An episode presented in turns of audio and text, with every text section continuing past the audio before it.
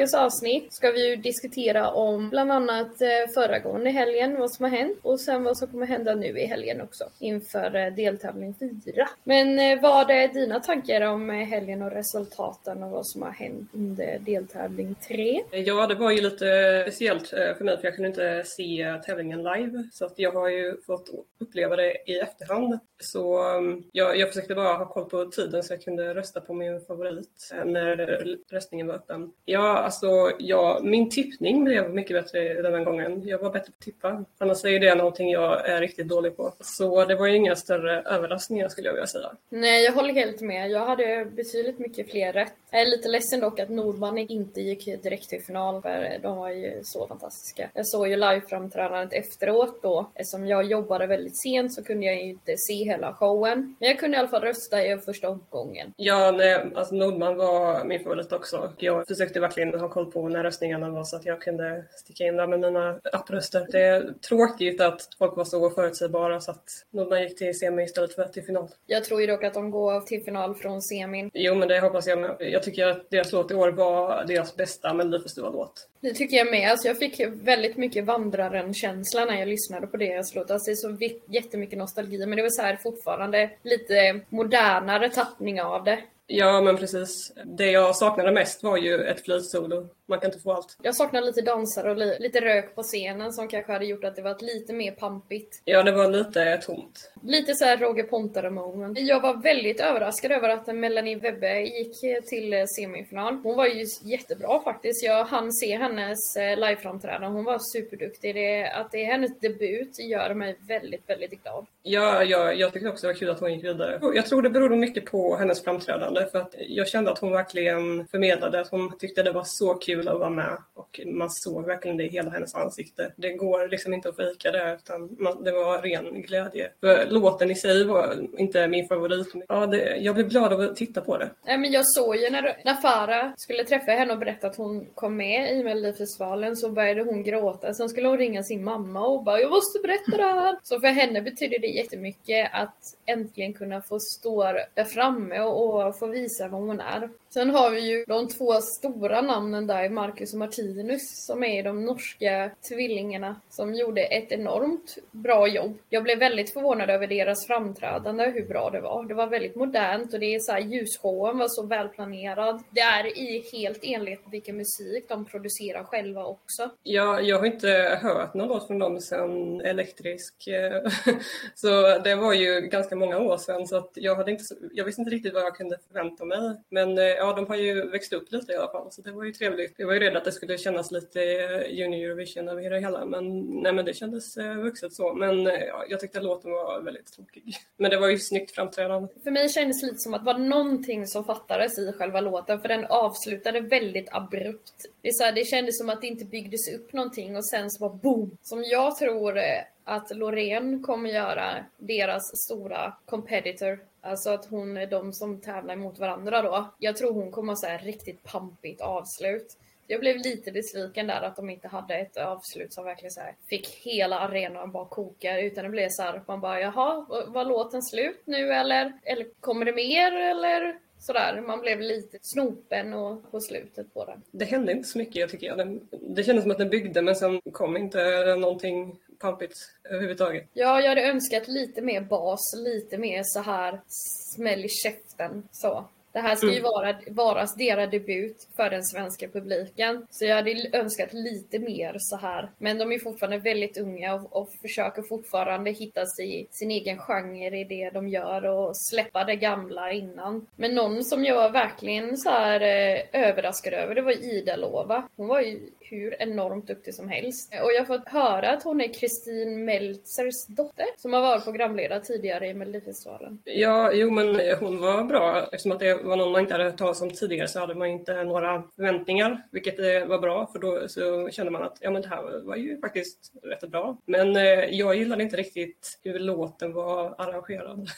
Eller så här, jag, jag gillade den till och med första refrängen. Sen när kompet kom in i, i vers 2 tappade den låten totalt. Jag bara, åh nej, inte, det här, inte sånt här tråkigt kom. Jag hade velat ha det mer avskalat. Jag tror att de utnyttjade henne lite. Att det var hennes första så här debut och sådär. Och det var i sin inte riktigt var de ska placera henne någonstans. Så jag tror de har testat lite nu var eh, hon placerar sig bland svenska folket. De gillade ju inte riktigt det, men hon kom ju på femte plats. Så någonstans så gjorde hon ju rätt ändå. Jag tror ju ändå så här, när hon kommer in mer i musikindustrin så tror jag att det kommer försvinna lite den där mellobubblan som hon har varit i nu. Att hon kommer ifrån där och kanske blir lite mer mot ja, men vad man skriver idag för svensk musik. Men var det några andra, vad tyckte du om eh, Laurel och Casanovas då? Vad ska man säga?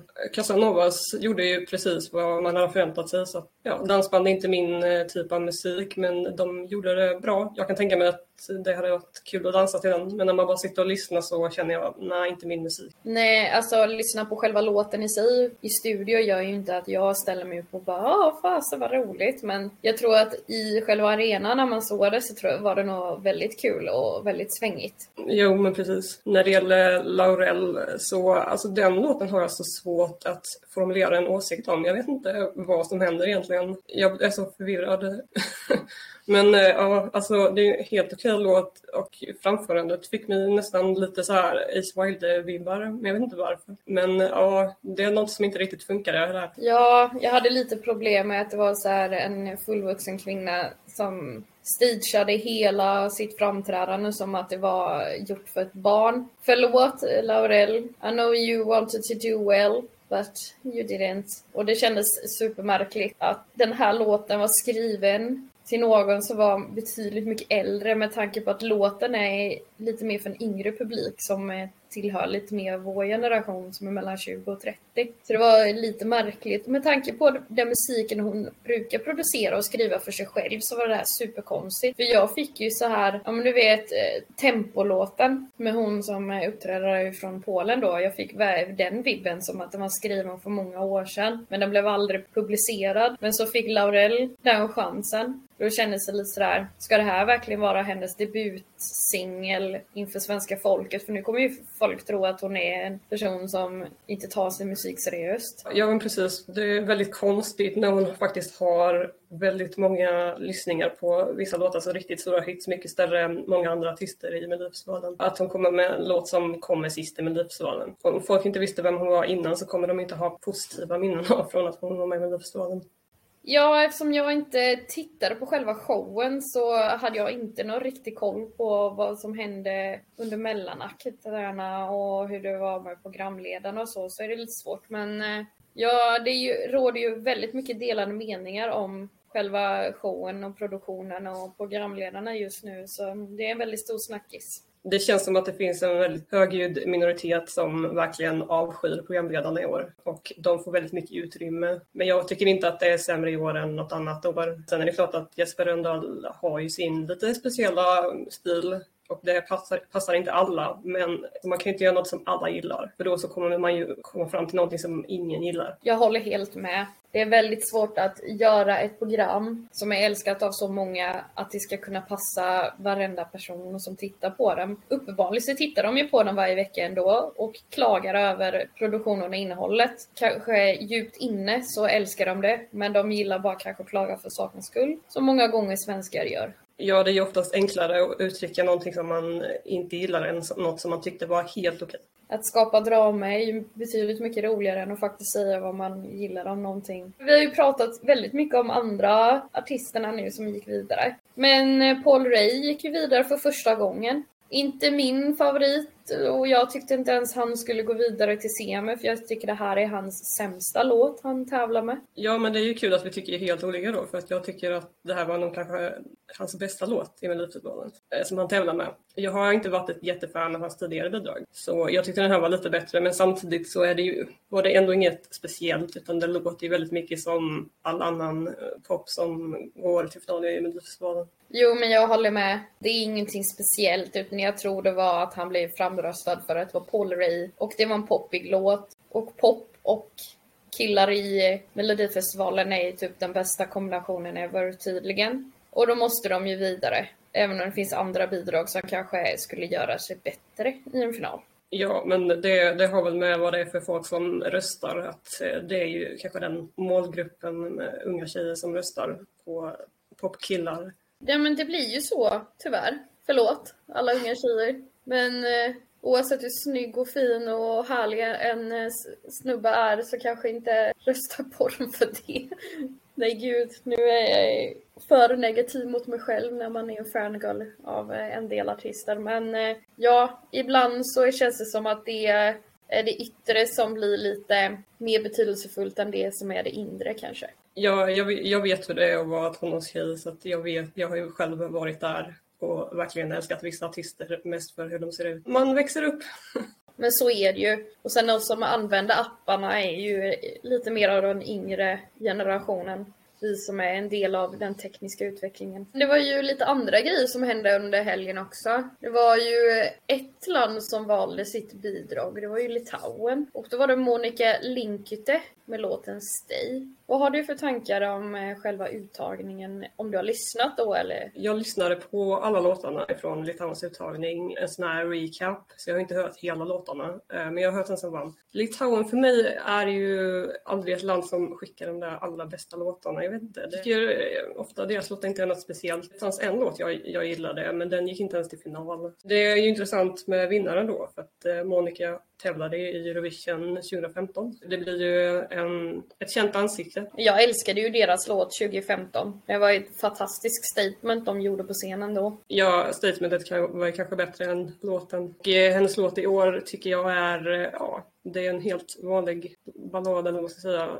Lite så här solig, men ja, inget speciellt för mig. Nej, alltså jag tror att det kan bli ganska svårt för dem att ta sig vidare till finalen. Faktiskt. I år. Men min favorit var ju Petunia och Paulina. Det var ju typ de jag tyckte var bäst. De som är bäst framträdanden. Och sen var det ju Moonby. var ju ett superstort kort de kunde ha skickat, tycker jag. Alltså någonting som verkligen står ut. Och jag tycker nog, särskilt i år, så är det väldigt många bidrag som kommer stå ut. Så det gäller ju också att skicka någonting som kommer försöka vara lite tävlingsinriktat mot de andra. Så vi får se hur det går för Litauen då, men jag älskar ju Monica. Hon är ju superduktig och jag är verkligen jätteglad för henne att hon får åka igen. Men det kändes lite mer som att de röstar på namnet än på själva låten. Men nu har ju Frankrike släppt sin låt. Du var ju lite taggad på att Frankrike skulle släppa sin låt, för du älskar ju fransk musik. Ja, men precis. Eh, jag är lite ledsen över att vi inte får någon uttagning. Jag brukar ha flera låtar från varje år från Frankrikes uttagningar som, eh, som jag fortsätter lyssna på efter låter. Men eh, ja, det blev ju en så här, internt vald artist och låt denna gången och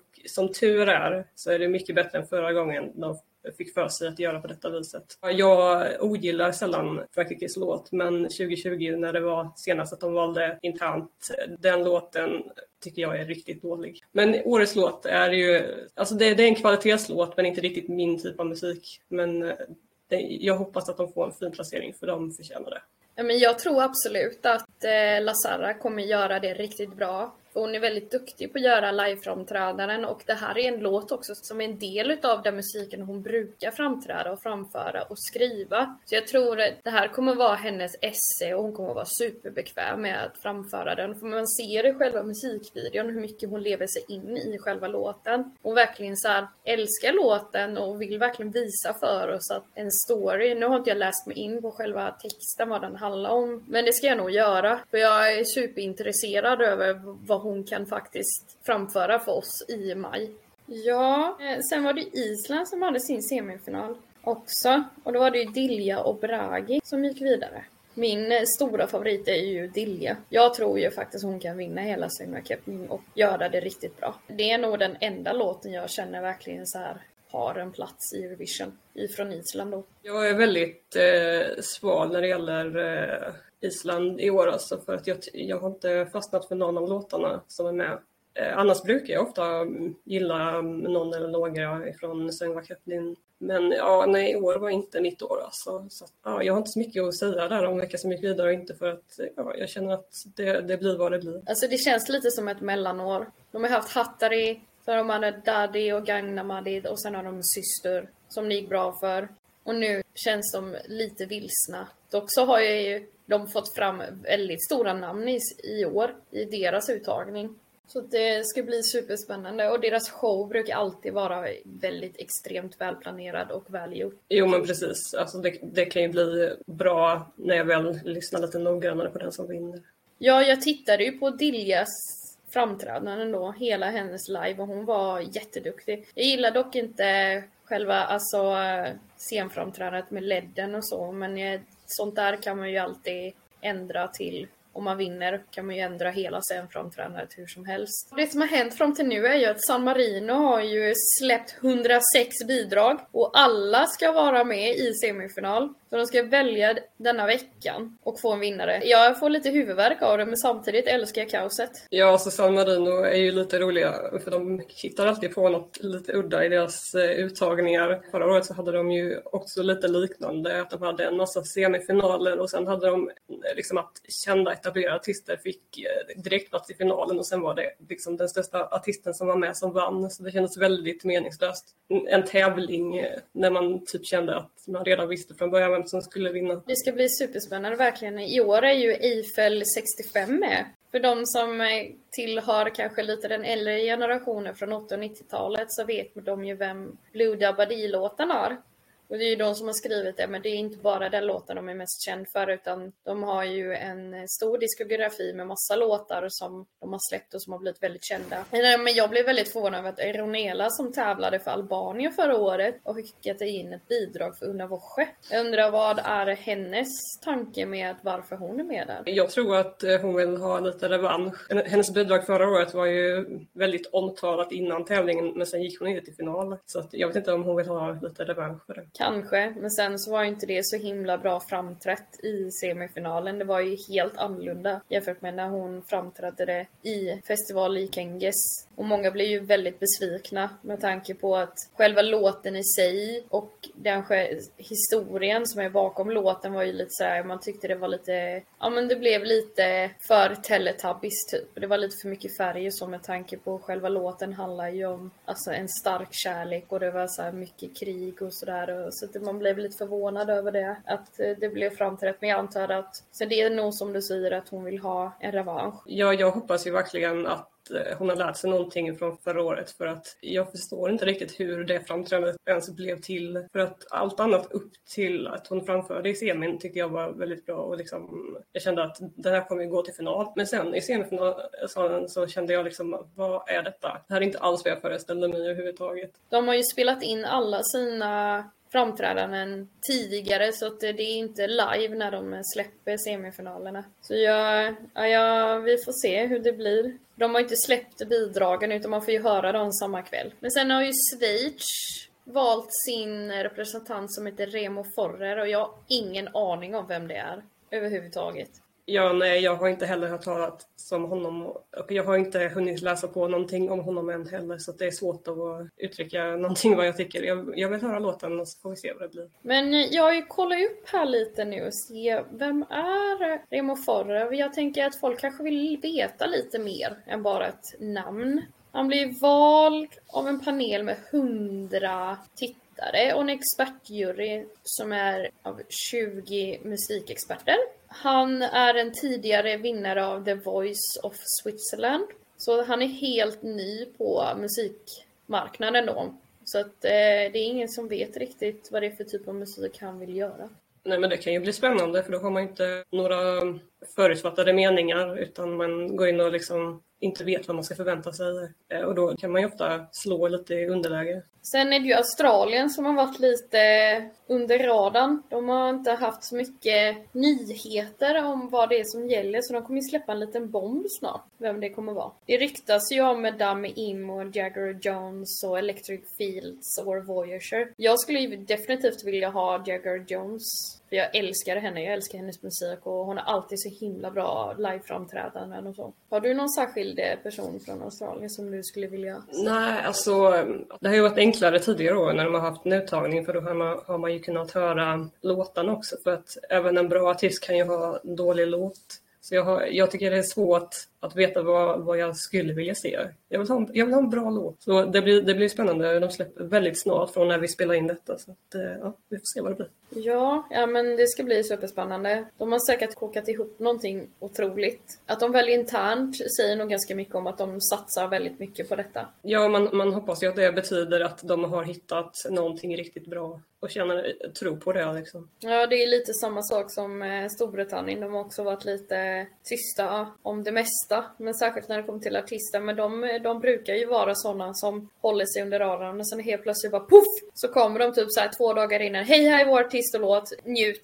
Hej då, typ. Det är deras grej. När det gäller Storbritannien så förväntar man sig inte något annat än att de bara en dag bara droppar artist och låt. Det är några länder som brukar göra så varje år. Och det brukar ju oftast vara typ Azerbaijan som gör det. De är alltid så supertysta. Ingen som vet någonting. Inte ens någon fanclub eller sida eller så kan skriva om det. Sen helt plötsligt bara poff så kommer det ett namn. Man bara jaha, vem är du? Ibland när det börjar dra ihop sig till sista dagen och lämna in till EBU så brukar man känna att har de glömt bort det? Att de kanske ska välja en låtartist. Men eh, det brukar alltid dyka upp någonting. Det viktigaste är ju att de skickar in sitt bidrag innan deadline. Sen kan de ju eh, reveala artisten och låten när som helst. Men jag förstår inte de som drar ut på det alldeles för länge. De låtarna som redan är släppta får ju mer publicitet. Sen kan det vara så att det är lite en kul grej. Jag kan tycka det är lite roligt att det blir sån suspens på det. Att inte veta så här, men vad ska de göra? Och så ryktas de lite sådär. Alltså det tillhör ju en del av säsongen också. Men vi kanske ska gå vidare till deltävling 4 och diskutera ja, men vad vi tror det kommer vara för typ av låtar. Det kommer vara lite nya och lite gamla och lite gott och blandat. Det första bidraget är Kiana med Where Did You Go? Text och musik Jimmy Joker Törnfeldt, Joy Deb och Linnea Deb.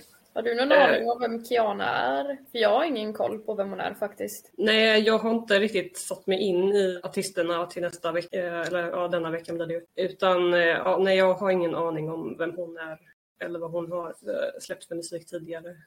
Ja, nej hon har ju tävlat i Talang tidigare. Och, eh, ja, nu är hon ju superung också, i 16 år, men hon är ju tippad till att komma i topp 5 i Melodifestivalen.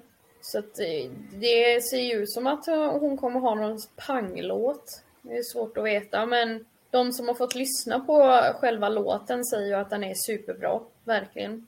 Att det är lite så här blandning mellan eh, Lale och ja, men lite blandning av den grejen att det är väldigt modernt i alla fall. Och supermodernt för att vara en 16-åring som ska sjunga den.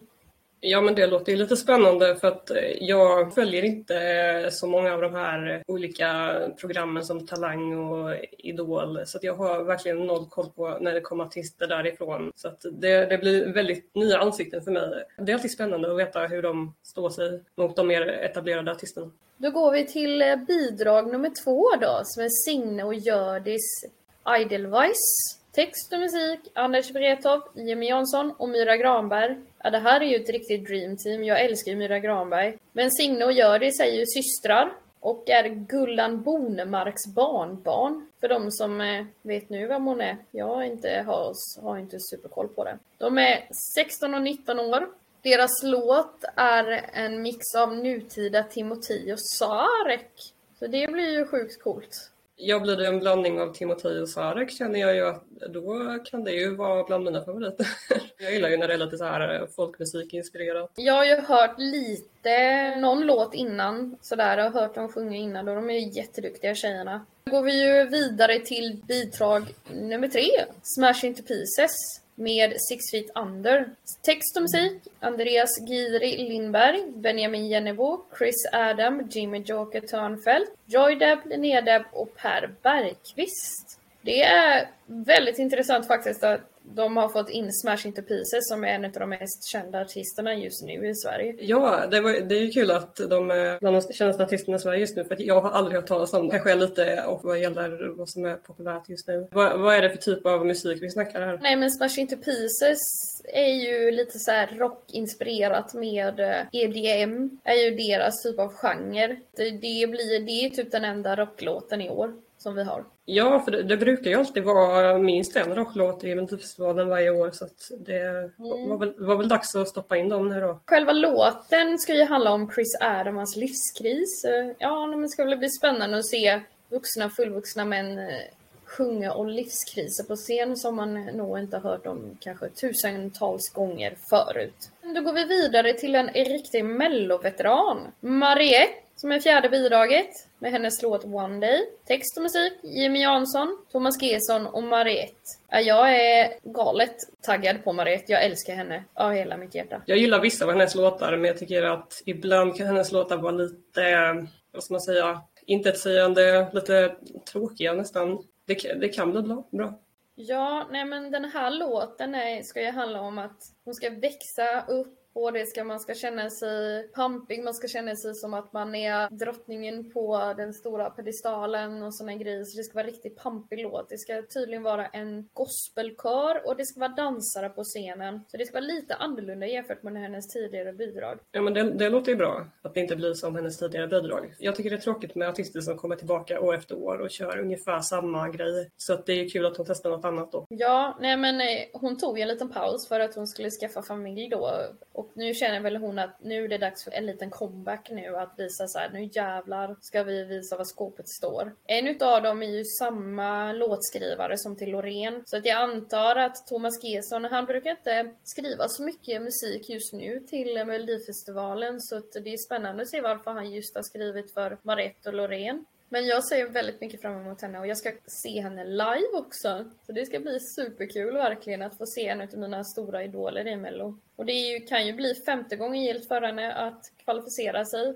Och hon har ju fortfarande rekordet för den artisten som har kvalificerat sig flest gånger. Av alla gånger hon har tävlat då. Men eh, då går vi vidare då till bidrag nummer fem som är Emil Henron med låten Mera Mera Mera. Text och musik Emil Henron, Jakob Redser, J Nilsson och Marlene Strand. Emil Henron är ju en superfantastisk TikTokare. Han gör ju så otroligt bra TikToks.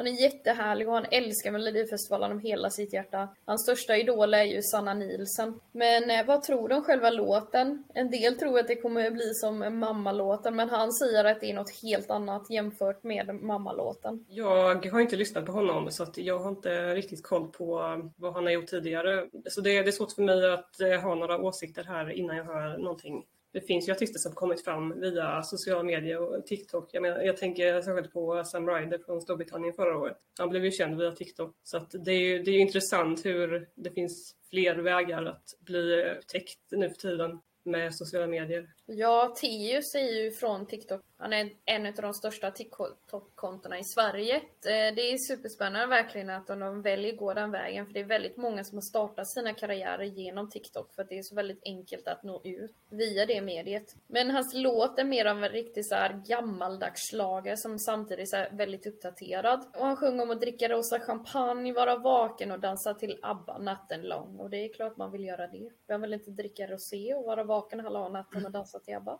Det är en syntslinga som förstärker melodin och för tankar till artister som After Dark och Linda Bengtzing. Så det kommer bli en riktig schlagerdänga och jag saknar lite schlagerdängor i Mello faktiskt. Ja, jag är inte så mycket för slager men jag förstår ju varför den finns där och det är ju många som uppskattar den eh, liksom, gammaldags eh, popmusiken. Så det, ja, det är kul att det finns något för alla. Ja, nej men nu går vi vidare till bidrag nummer sex som är Axel Skylström med Gorgeous. Text och musik Alex Skylström, Herman Gardarve, Jonas Tander och Malin Halvardsson. Alex Skylström har ju varit med en gång tidigare i Melodifestivalen var 2017 med låten När ingen ser. Men denna gången ska ju han sjunga på engelska.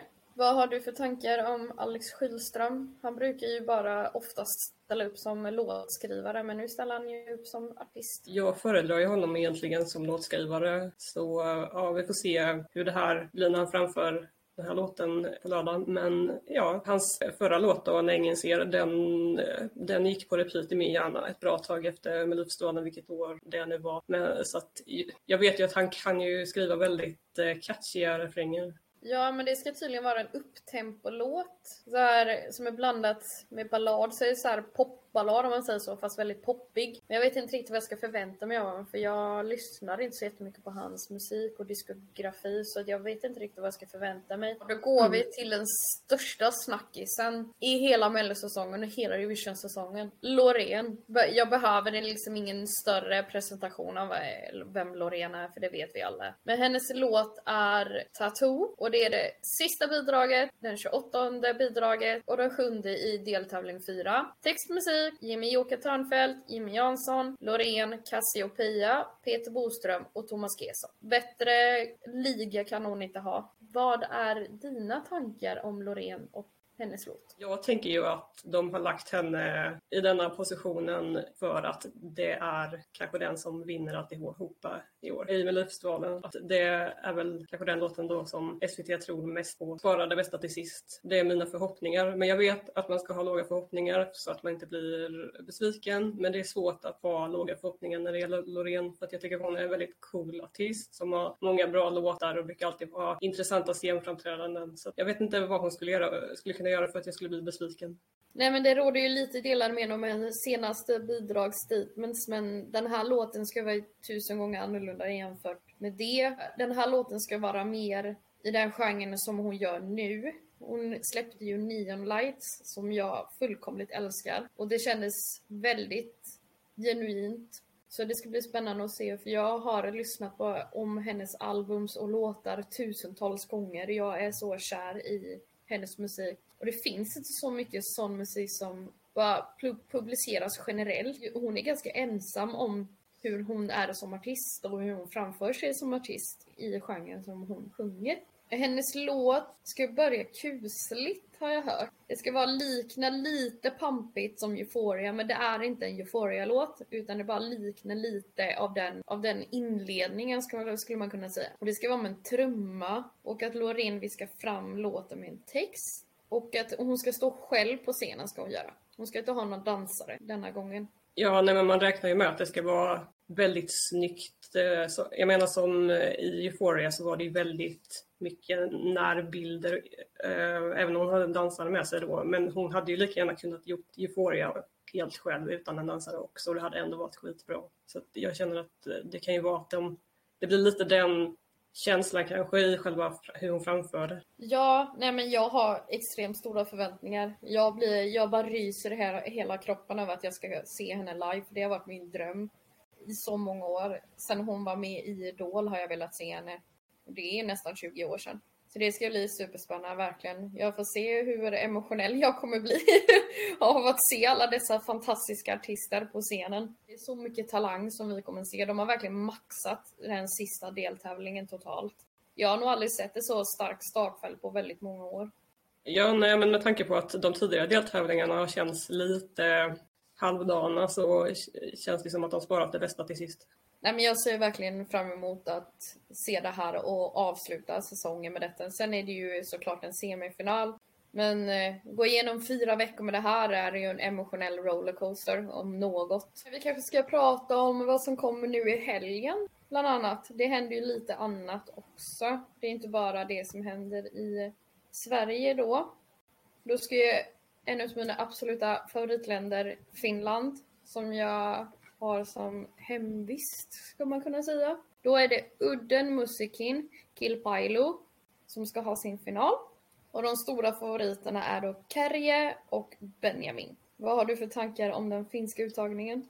Jo, men jag gillar eh, hur de gör sin uttagning i Finland och som de har gjort i flera år nu med det här UMK-formatet. Eh, att de har bara ett få antal låtar, som sju är det väl i men att alla låtarna är riktigt bra. Att det är kvalitet i sina egna genre, vilket gör att det blir typ vilken man tycker bäst om rent personligen som man röstar på, inte att man röstar på en låt för att ah, men den är starkast, utan mer att man får fundera själv på vilken låt tilltalar mig mest. Och det tycker jag är trevligt. Eh, så att eh, ja, jag eh, tycker det hade varit roligt om Karelje Eh, vinner med Cha Cha Cha. Jag tycker den låten sticker ut mest för mig. Jag har lite delade mening om Kerje. Jag älskar ju Kerje. Alltså jag älskar hans musik överlag. Jag har lite svårt att fundera över hur han ska få själva känslan från musikvideon och låten och hur han ska få fram det på scenen. Jämfört med till exempel Benjamin som har en ganska avskalad låt. Det är fortfarande en väldigt poplåt och sådär men jag tror den kommer vara lite lättare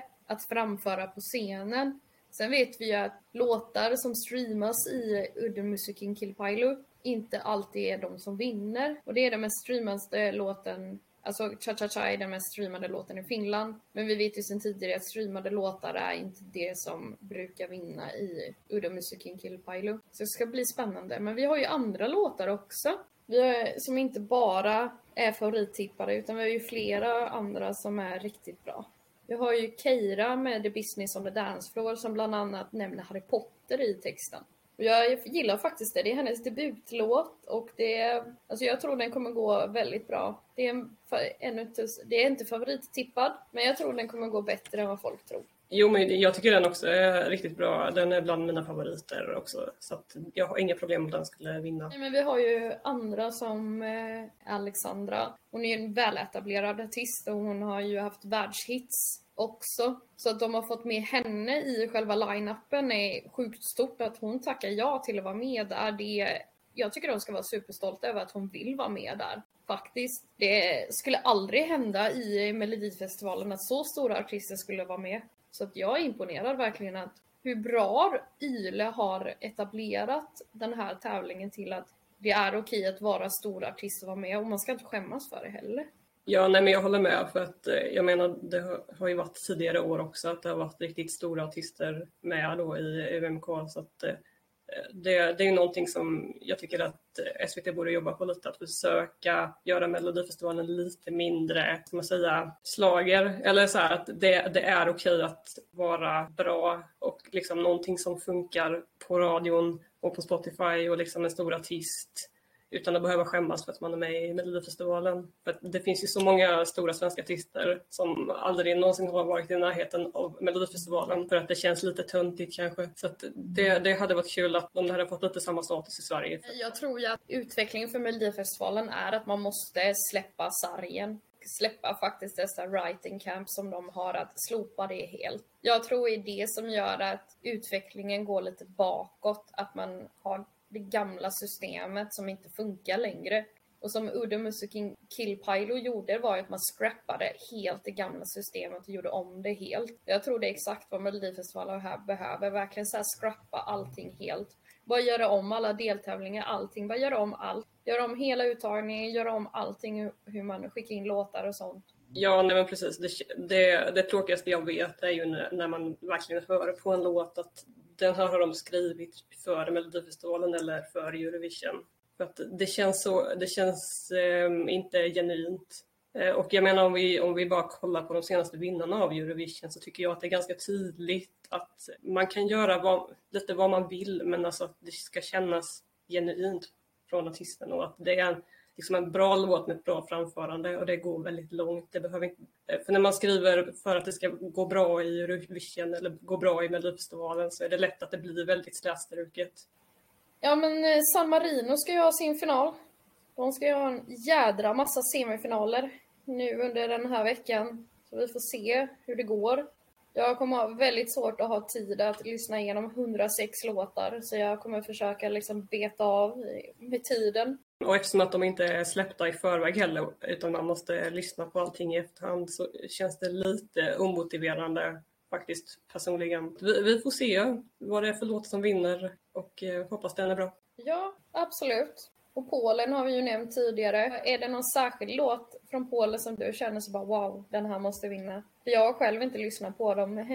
Peppar peppar. Men jag ska göra det. Vad jag tycker är lite intressant med Polen är att det, det brukar dyka upp mycket polska fans i eh, olika grupper i sociala medier som brukar skri börja skriva redan på hösten att den här nysläppta låten borde vi skicka till Eurovision. Eh, redan innan vi ens vet om Polen ska ha en eh, tävling eller någonting. Flera gånger, till exempel förra året, så var det ju så att den låten, River, var ju var ju nästan favorittippad redan innan vi ens visste att den skulle tävla på Polen. Det är lite samma sak i år för att jag har hört väldigt mycket om en låt eh, som heter Gladiator. Jag tycker det var en väldigt intressant låt som väldigt tydligt inte är skriven för Eurovision för att den är alldeles för lång. Så de behöver ju klippa om den låten. Jag skulle verkligen vilja se den i Eurovision och vad de gör med den på scen. Ja, det är den enda låten jag också har hört för det är den enda låten som, som folk twittrar om hela tiden. Och jag ser faktiskt en framtid för den. Samma sak med River också. Det var ju min vinnare 2022. Låtar som inte tydligt är skrivna för tävlingen tycker jag är lite bättre. För att det känns som att det blir så här, det blir inte så mycket tävlingsinriktning utan mer så här, då handlar det bara om musikskrivandet.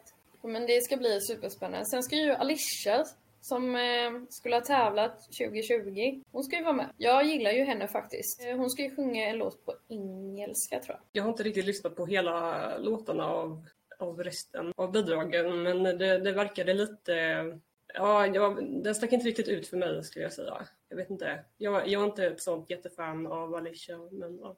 Hon är, hon är duktig på att sjunga. Sen ska ju semifinal två på Island vara. Jag har inte så jättestor koll på line-upen där faktiskt. Så den kommer ju vara samtidigt som Mello då. Jag kommer inte ha någon möjlighet att titta för jag kommer sitta i publiken i Malmö, tyvärr. Jag kommer inte följa det utan jag följer nog mer Finland på lördag då. Sen Portugal, Festival Dan Cacao, semifinal 1. Det är faktiskt en väldigt bra line-up. Jag älskar Festival da Cancao. Det är en av mina favorituttagningar då, om man ska säga utanför Sverige då. Och det är alltid en sån uttagning som, som glöms bort lite under hela säsongen. För att Portugal har inte varit ett stort namn tidigare i Eurovision. Men nu tycker jag de gör, börjar göra riktigt bra och satsar verkligen på, på sin uttagning. Den stora favoriten i Portugal är ju en återkommande artist som tävlade 2018 då när de eh, hostade Eurovision. Och då är det Claudia Pascal.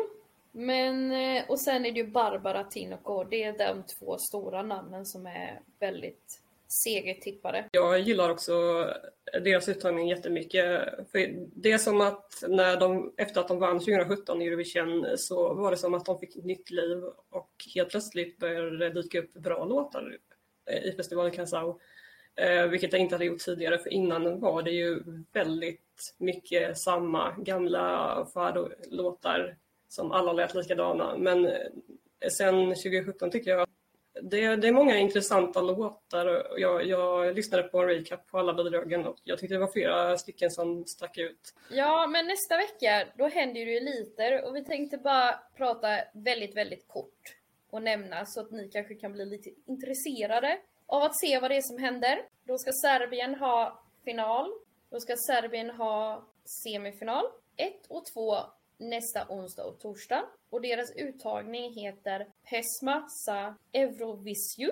Så de som är intresserade av att kolla, titta jättegärna. De har väldigt bra uttagning i år faktiskt. Ja, det finns knappt ingen låt jag tycker är dålig. Och sen nästa helg kommer det ju hända ganska mycket. Då är det fyra länder som ska välja och på fredagen så är det Tyskland, sen är det Island, Moldavien och Serbien på lördag. Och sen så är det ju Portugal och Sverige som har semifinaler. Vi har ju vår enda semifinal och Portugal har sin andra.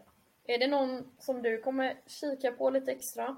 Jag har inte satt mig in i de här jättemycket men rent vad det brukar dyka upp från de här olika länderna så kommer jag nog försöka eh, följa Moldavien och Serbien en del. För att det, det, eh, ja, de brukar ha intressanta bidrag även om eh, även om de som inte vinner utan det brukar vara, det brukar vara underhållande att titta på. Nej, men jag håller med. Det är sådana uttagningar som folk ser förbi lite. Jag är, som jag tidigare nämnt i andra poddavsnitt, så är jag ett stort fan av moldaviska uttagningen. Jag kommer definitivt följa den.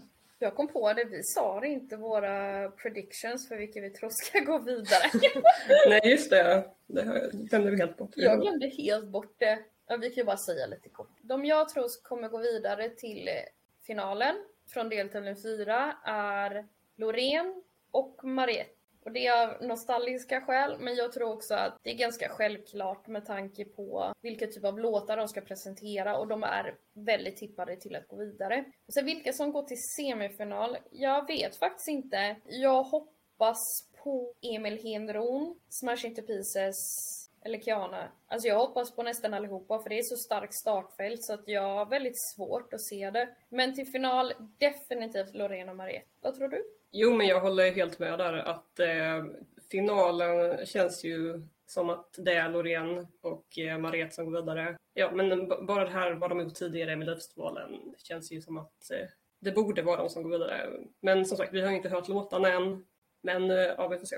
Till semi känner jag ju att det kan ju gå hur som helst. För det beror ju helt på hur låtarna är och hur de framför det. Det, det är nog nästan svåraste hittills att eh, tippa. Jag vet inte för jag har ingen aning. Jag känner mig lite matt och trött i huvudet av att veta det här. För att det här känns som att det kommer vara ett extremt starkt startfält och det kommer vara väldigt svårt att slåss om platserna här. Jag är lite ledsen faktiskt att de har bara maxat det sista deltävlingen. Jag förstår varför man gör det. För att man vill höja liksom hypen upp för tävlingen också. Så att man fortsätter ha tittare. Men det hade varit eh, trevligt om de hade blandat upp deltävlingar lite så att det inte blir så här svagt startfält fram till den sista. Det blir så här, folk tappar ju lite intresse då, tyvärr. Ja, jag tycker de borde bytt ut någon från första deltävlingen till någon av de som är här i fjärde. För att första deltävlingen hade jag ingen som jag riktigt gillade. Så det hade varit eh, vad jag skulle gjort. Första deltävlingen är ju precis lika viktig som den fjärde också. Så att, eh, ja, jag vet inte. Jag känner mig extremt kluven. Vi kanske ska avsluta här lite. Jag har haft ett supertrevligt samtal med dig, Hanna. Ja, detsamma. Det är inte ofta vi två får bara sitta och prata, men det var supertrevligt, verkligen. Mm. Man kan ju följa oss på våra olika sociala medier. Vi finns ju på Instagram och Facebook. Det är bara att söka på Saderslager så kommer vi fram. Och sen så har vi en mailadress som heter saderslager gmail.com Och om ni gillar att skriva där så får ni jättegärna skriva massa fina kärleksbrev till oss. Det var dagens avsnitt och vi är supertaggade inför den här helgen och vi hoppas verkligen på att våra favoriter vinner. Och så får vi önska er en superfin helg. Ha det fint! Hej hej! Hej då!